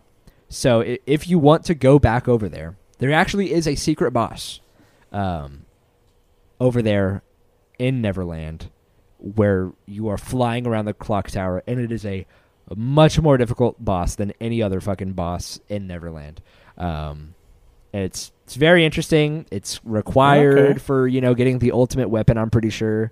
Um, oh, sad. yeah, I mean, you don't have to give it a try if you get a chance, but if not, whatever. you know, it's it's an optional boss. Um, yeah, yeah. But yeah, it's it's pretty cool. You can go back over there and you can fly all around Big Bend, um, or Big Bend, Big, big bend. Big Bend, um, and so that's pretty much it. That's I think that was the coolest keyhole though, out of all out of the ones we've seen so far. It was just yeah in the clock like tower. changing the clock arms and stuff like that to like to reveal the keyhole and then just it was really cool. I thought it was really really cool. Mm-hmm. Yeah. The best part of that world by Yeah. far. Yeah, I think it's cool. And like I said too, when you do go go back over there, it is kind of nice just to explore, like just flying around the clock tower and and finding treasure chests that are hidden kind of in the clock tower and stuff. It's a cool little area to go revisit if you get the chance. Um, but right after we do seal the keyhole, uh, before we completely finish out this world, we do get some scenes with Riku and Maleficent and stuff, and it starts off with going back to that flashback that we saw at Monstro, where Sora and Riku are kids and they're walking into that. Oh cave. yeah, yeah. Uh, but this time we get a little glimpse. It's just slightly more extended, and it's of Riku turning around to look at that huge door that's inside the cave. But this time it has a huge fucking keyhole, just Yeah. right there on the door, and that's it. That's that's that's all we see of that. Um, I don't know. Do you have any thoughts on that or or no theory? Theories No, on I don't. No, I didn't. I didn't have any theories on that. I just, you know, I wrote down Riku sees the key the keyhole in the flashback. Mm-hmm. Um, and I think that's also what um, uh, made me think. Uh, you know, something happened. I th- I wrote down like something happened where the keyholes weren't open. That's what kind of connected the. You know, do these key- two unlocking and locking the keyholes connect different worlds? Yeah. uh, comment, like something happened that you know at the moment that door was just plain, and it just so happened when Riku turned around that something happened somewhere else, and all the door, all the keyholes unlocked, mm-hmm. and then that's when you know, you know, then years later things went haywire. Right. Yeah. That's just that's the theory. Okay. Uh, game. No, Oh, we'll get we'll get we'll get we'll get sued, and we don't have enough money for that. I've got no money. Especially you. You don't have money. You paid for my tattoo, bro. You're broke. I know I'm so broke right now. So we we get the scene. Yeah, we get that flashback again. He sees the keyhole, and then we get the scene where Riku meets up with Maleficent, and she notes how it was kind of risky of him to travel with Kairi without using like a ship or something because he just like I said he just he he uses like a portal of darkness to You went to the Shadow Realm. yeah, he basically travels through the fucking cognitive realm. That's a deep cut.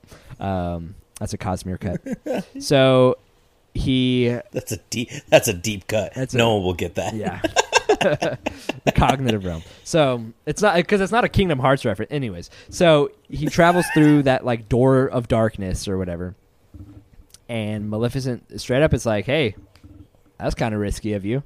to uh, travel here, like not on a ship. And then she warns him again not to rely too much on the darkness, or else it's it might take him over. And then we hear this loud roar, and then Maleficent explains that it was from someone whose heart was too strong to be destroyed after his world was. And then she says that after they had kidnapped the princess from his castle, he followed her by sheer force of will alone.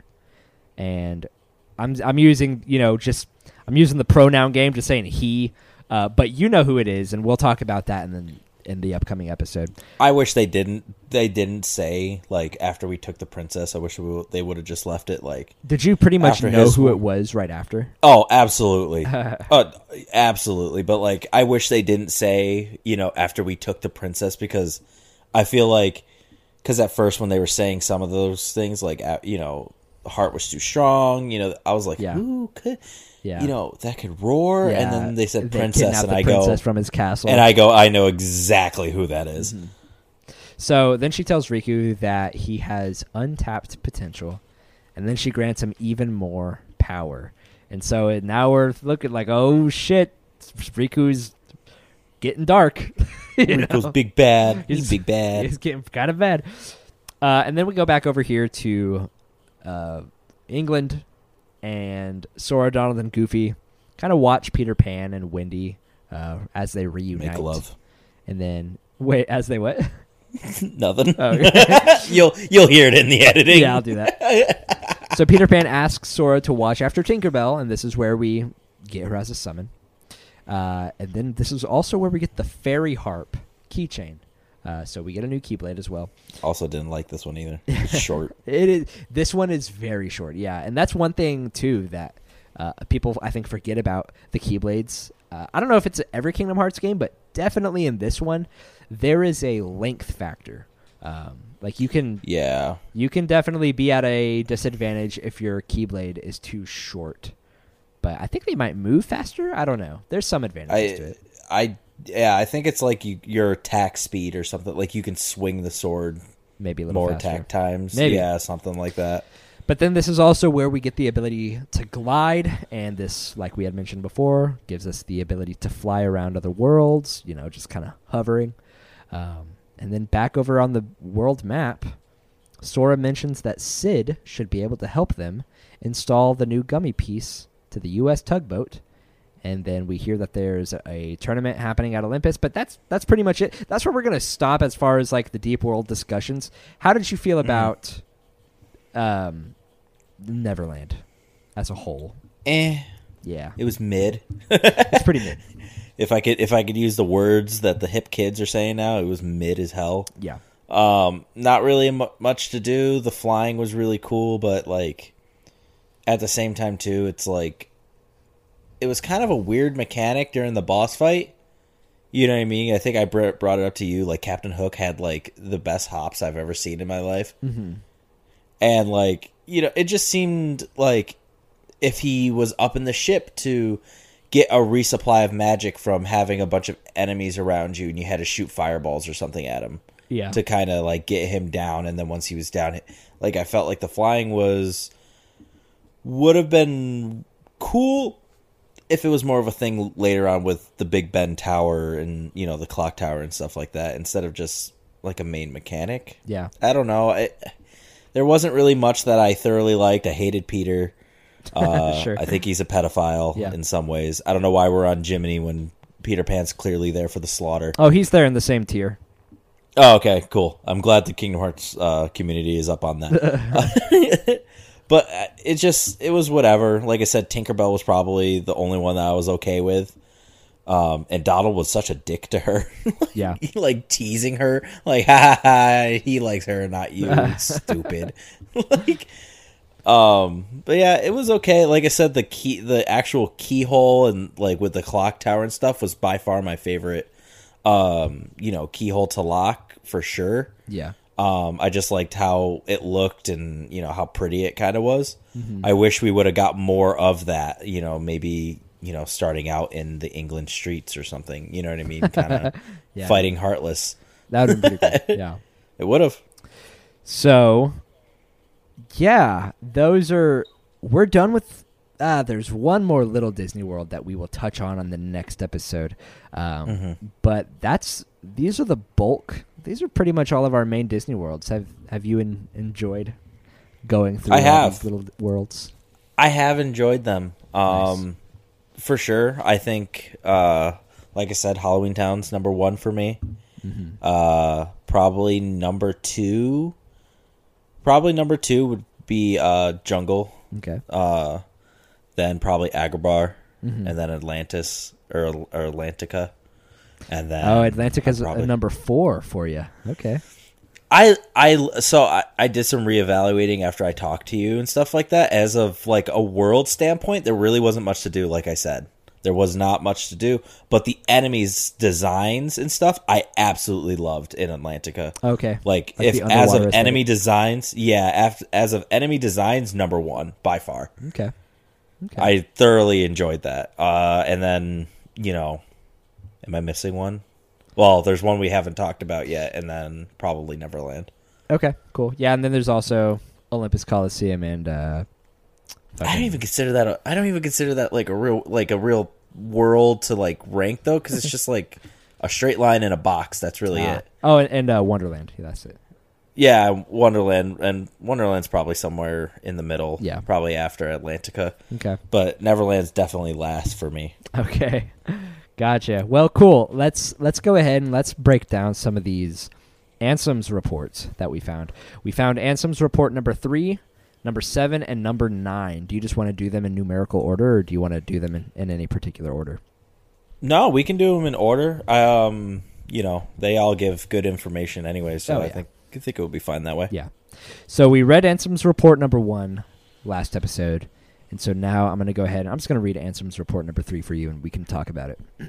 mm-hmm.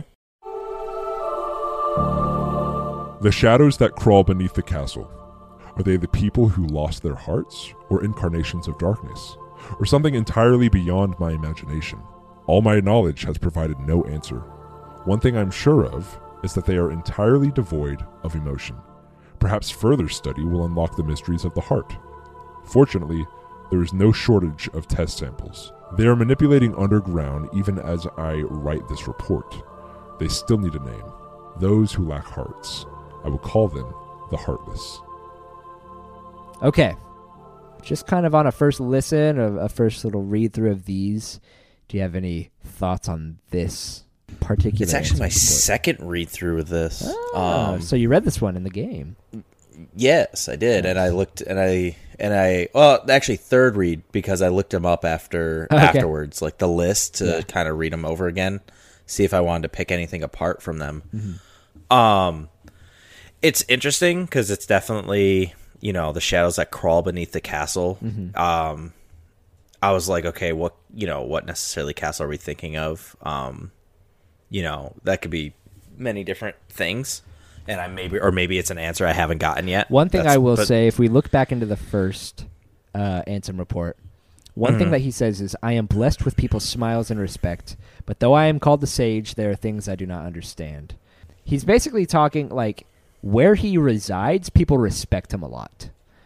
Yeah, like he's, I got uh, like a like an enlightener almost. Like you know, he's part of that like th- outside outside the box thinking kind of you know era. I don't know if you know. Sure, yeah, no, all. like he's definitely he is. I, from these two, we can at least say that Ansem is someone who, in this, in this world that he lives in, he is Mhm. widely respected, and he does lots of research. Like people love the things that he does, and the answers that he comes up with based on his research and stuff. Um, and now Yeah. he's going in depth into looking at what darkness is. Yeah, and you know, there could be a lot of different things drawn from you know the line of one thing I'm sure. You're a little, you're a little far away from the mic. My fault. There you go. um, you know, one thing I'm sure is that we're entirely they're entirely devoted, um, devoid of emotion. Mm-hmm. Um, that's another thing that just kind of jumped out at me because you know that can mean, you know, even though I know he's talking about the heartless, that can also mean many different things, like the people that respect him You know what I mean? Like they give him smiles, but like realistically, he they're like they're like just devoid of emotion towards him. They have no, you know, real not respect, but like you know kindness or you know passion towards what he does. Sure. like I don't he- know. Like you're thinking he could just be talking about people as a whole. Yeah, it could be people too. Yeah. like it just doesn't have to necessarily be the heartless. Mm-hmm.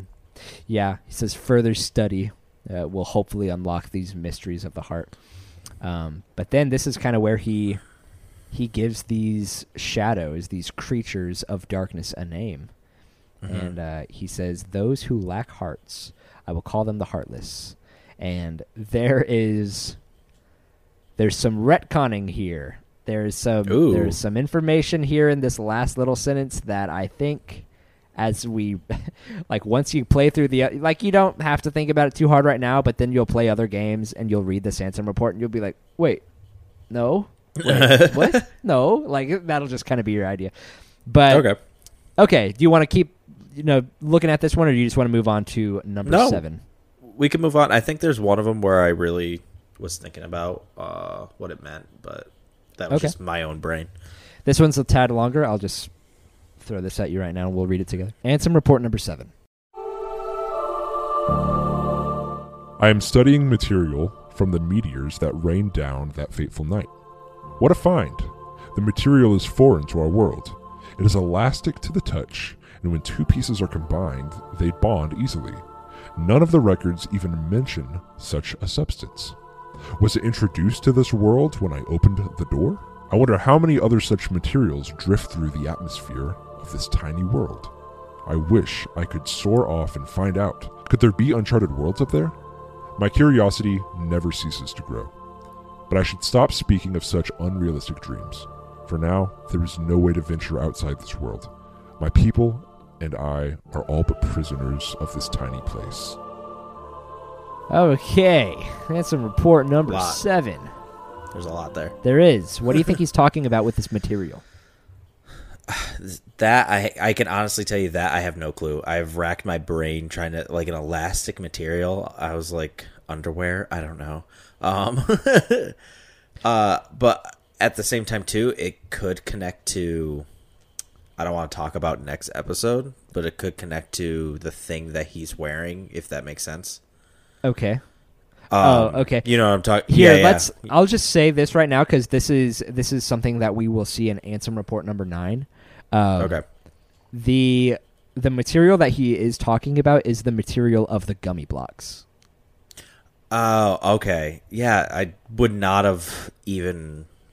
I, I don't know. I don't know why I didn't pick that. yeah, well, earlier. it's it's not it's not easily found in this particular one. It's Ansem's report nine. Like we'll just we'll continue talking about what we see here in Ansem report seven, but like like right as we start reading Ansem report nine, that's whenever it's basically confirmed. Oh, he's talking about Okay. he's talking about gummy blocks.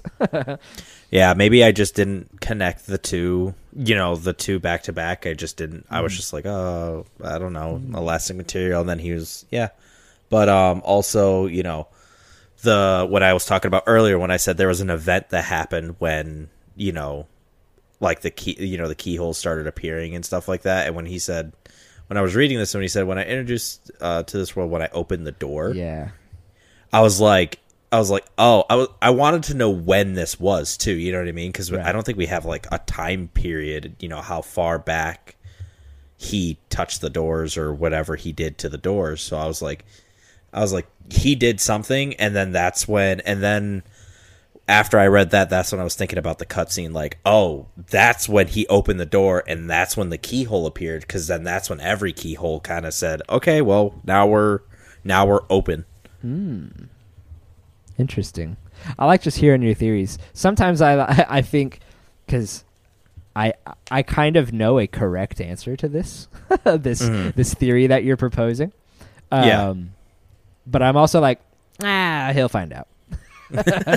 even if he, even if like you are, like you're kind of, you're really, you're you're close. I think you're on the right track. Um, Okay. but Raffo? Raffo then? kind of a raffo. Yeah, if you want to find Oh, okay. out more, I'll just say we'll at least kind of get an idea of when it was that this this door was opened. Would that be an Ansem report or is that could be in game? Uh, we'll see. God damn it. So Just want to know what to look for. yeah, yeah, yeah. Um, sh- sh- it'll you'll know, you'll know. Um, yeah, he says, "I wonder how many other such materials drift through the atmosphere of this tiny world." Uh, he he kind of uses this language of like, now that he's discovered the possibilities of leaving his world and visiting others. He says, you know, atmosphere of this tiny world. My people and I are all but prisoners of this tiny place. Like he's definitely like, I gotta get the fuck out of here. I mean, yeah, I mean, I mean, if we go back to our own real time, like, you know, we rejected the idea that that our universe was as big as it was. You know, mm-hmm. we thought we were the center, Right. and then now you you really crack the shell on it, and There's you know, like- you really like crack more sh- stars in the universe than there are like grains of sand on Earth or something. yeah, and you know, you crack the shell, and you're just like, holy crap, we are tiny. Yeah, we are so insignificant. We are speck Mm-hmm. on this giant on this giant uh you know universe or whatever we want to call it existence. Yeah. So I can completely see like I have to get out of here. I have to figure out what else is out there cuz god, I my whole life, you know, my whole reality is just a lie. Yeah. So it's interesting because you know he starts talking about these pieces of you know from the meteors that are that have rained down. Um, Yeah. And he's looking at this material, and he doesn't know yet that it's gummy pieces. But at the end of this, he's like, "For now, there's no way to venture outside this world." But Mm-hmm. you know, maybe do a little bit more research. You'll find out that they're gummy blocks, and you'll, you know, you'll be able to venture outside the world. It's like how Sora, Donald, and Goofy are doing. You know. I like Um, to think he came up with the name Gummy Block. yeah. Well, like no you know what? Let's just go ahead and move on to Ansem's report number nine because I think we've we've covered that one pretty good. So Ansem's report nine. Simply astonishing. Today I had a guest from another world. He is a king, and his vessel is built of the material that composed the meteors. He called the pieces gummy blocks. It seemed that my opening the door has opened a path to interworld travel. We talked for countless hours, but one story in particular caught my interest that of a key called the Keyblade. The Keyblade is said to hold phenomenal power. The legend says its wielder saved the world, while others say that he wrought chaos and ruin upon it. I must know what this Keyblade is. A key opens doors. It must be connected to the door that I have opened. a person arrived in a gummy ship. I mean, that's Mickey. Uh, yeah, a king. Yeah. Yeah, a king arrived. That's Mickey, and that's why I think that he's gone to Trident and stuff like that because like I said, you know, you said I was kind of on the right path. Mickey didn't initially try to reach out to these people. You know what I mean? He was kind of just in his own little world, in his own little kingdom. Maybe the king of kings kind of thing. I don't know. Um, but like, you know, these doors open and Mickey goes, I have to inform where all all of I have to inform all of these people to where all these doors go. You know, I have to tell them what's going on, yada yada yada. Yeah, and at least stuff like the that. more uh, prominent figures of these worlds, you know, the other kings, at least, you know. Yeah, Yeah. which is interesting that he decided to talk to Ansem, which, you know, how did he know to talk to him necessarily unless the key, unless he was right in front of the keyhole like when he showed up. I don't know. But, you know, Yeah. Mm. Yeah. So these meteors, you know, I guess Mm-hmm. I guess all these meteors cuz you know, while you're flying in the gummy ship, you'll see meteors pretty regularly and you can destroy them and you'll find gummy pieces and little materials here and there. So yeah. those meteors, I guess, are, are raining down and, and are landing in the world of wherever Ansem is. And, you know, he's learned about these gummy blocks, and now he's learning about interworld travel, and now we are talking about the Keyblade. This is where he's, like, he says he's learning about the Keyblade here. Um, yeah, it says we've talked for countless hours. And I just, I want to see what these conversations look like. I want to see, like, I want, like, a, Kingdom Hearts game where we see, like, in-depth conversation between this Ansem character and uh, and Mickey, just talking about like Kingdom Hearts lore and Keyblades, and Mickey just being like, "Oh, the Keyblade to all hearts and all, all doors," and uh, you just like just talking about the fucking Keyblade would be hilarious to me. Well, that's why I said I think he's like king of kings kind of thing. You know Mm-hmm. what I mean? Like he had he before these keys these keyholes were open these connections were made to all these different places mickey knew about it mm-hmm. he knew way before and you know what i mean any of that happened and stuff like that and do we ever find out who the original keyblade wielder is or is he talking about himself you know what i mean like these are questions that get raised Yeah. reading this Yeah. Yeah, and he says one legend says its wielders had saved the world, another says that it wrought chaos and ruin upon it. And like you had said too with with uh, King Triton, Mr. T, you know, he basically was like, "No, no, no, no, no, no Keyblade wielder here. Like all you do is cause destruction." You know, so maybe that's maybe that's where he got it from. Maybe he he overheard one of these stories of of ruin and chaos, and that's just his idea of the Keyblade wielder. We need a we need like a, a prequel prequel where we you know see the the fall or something like that of the original Keyblade holder because that means that Trident saw something. You know, if he got it, if Trident, if Mickey got the story from Trident, then then where did he see it from? Because he had to have encountered this before before Mickey even told him. Then Yeah, maybe Yeah, uh, I'll just say, uh, you you may find some satisfaction in the future. So, read and find out. Raffo, I yeah. know. I know. but that's it, guys. Next episode, we are going to be covering a another quick visit over there to Traverse Town, and we are going to be diving deep into Merlin's book, and we're going to be, you know, we we found all the pages, so we're just going to go from uh, go into Merlin's book from start to finish, discuss that, and then we are going to discuss Hollow Bastion. Uh, and then I haven't I haven't really decided because Hollow Bastion's a big world. There's probably going to be a lot to talk It about is. there. So, and you also get a shit ton of Ansem report. I think you get like all of the remaining like six Ansem reports or whatever that we don't have. Like I'm, I'm pretty sure you get all of them over there. Uh, I don't So- know because I definitely We- did we may- do- I definitely did not find all the stuff. Oh, it's. I then it might not be in that like specific visit. I, I, we'll get there. We may do Ansem report stuff in the next episode. We may wait till the next episode just because there's a lot of Ansem reports and also a lot of Hollow Bastion. So, um, Yeah. yeah. if you're playing along with us, uh, go ahead and play. You know, make sure you got all of Merlin's book stuff out of the way. Uh, go back to Traverse Town, do all of the gummy block stuff with Cid so that you can travel to the next world. And we're mostly going to be just discussing the world of Hollow Bastion next episode. So yeah, Yes, sir. yeah. Do you have anything you want to plug before I do all my all my plugs? Uh, I mean, yeah. I mean, Twitter. Uh, you know, Are you dash are you active on there right now? I'm trying to be. Yeah. I'm trying to be better about it. I really am. Um, but you know, dash underscore Twitter. Oh, dash underscore Twitter. Yes, I got that handle somehow. No, dash underscore Turner eighty one at on Twitter or you know, dash underscore Turner eleven uh, on Instagram. Bro, you still I'll haven't some stuff you there. still haven't even let me follow you. Your private account ass.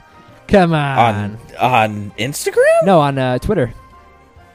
Oh, That it still says I'm uh, the fucking overleveled podcast Twitter account. It's still pending. I can't follow you yet, man. What's up? I don't even follow you. What the fuck? so okay, so you got you got Twitter, you got Instagram. Um, yeah, yeah. Cool. Nito, Nito. Yeah, I um, I meant to mention this at the top of the episode. I was just trying to figure out how we were going to start it all, but I, like I had mentioned in the last episode, if you if you made it here to the end, on the Patreon account for the Overleveled podcast, I have been uploading my notes to the Patreon. Uh, to my patronizers over there uh, on Patreon. Uh, so if you are if you patronize me, uh, go, go over there and become a patronizer. And yeah, if you want to see, and I've also I've been uploading them to Patreon like before we even record our episodes. So Mm. you know, once I'm done with my notes, boom, I just do that. I just I write them up, I upload them to Patreon, and then uh, I don't know. That's it. I mean, you can you can I guess get a head start. I accepted your request, by the way. Oh. You're welcome. cool, cool, cool. Thanks. I didn't know it was a s- Instagram usually gives you like a different notification, but I had to go to follow request and twi- I don't know how Twitter Ah. works. I'm trying to figure it out. Yeah, no, I uh, I literally I'm not gonna lie, guys. I only made Twitter so that I can kind of promote this show. so I've, I'm not a Twitter user really. I'll just every now and then people who follow me or people who I follow will post video game stuff and I'll retweet it and give updates on uh, stuff with the podcast. But that's about it. If you want to follow us on Twitter, there's uh, Dash Dash's channel and or Dash's Twitter account, and then you can follow me at OverLeveledCast uh, on Twitter, as well as the Patreon that I mentioned. Um, you can look up our Patreon. I believe it's just patreon.com slash overleveled podcast. Uh, but links to all of this stuff, everything that I plug, will always be in our descriptions. Um, yeah, let's see. Is that just about it? I think so. There's also the YouTube so. channel if you're just a listener only. If you want to go ahead and subscribe to the YouTube channel, there's not much of a video aspect to these podcasts, but it's something. Yeah, I'm- something to put on the ba- put on the background while you're cleaning or Yeah. Taking a shower or Yeah. masturbating. I don't know what you do. Later, guys. Yeah, thank you so much for joining on this episode. Next episode, like I said, play through Hollow Bastion. And yeah, I will see you later. Bye bye. Skate.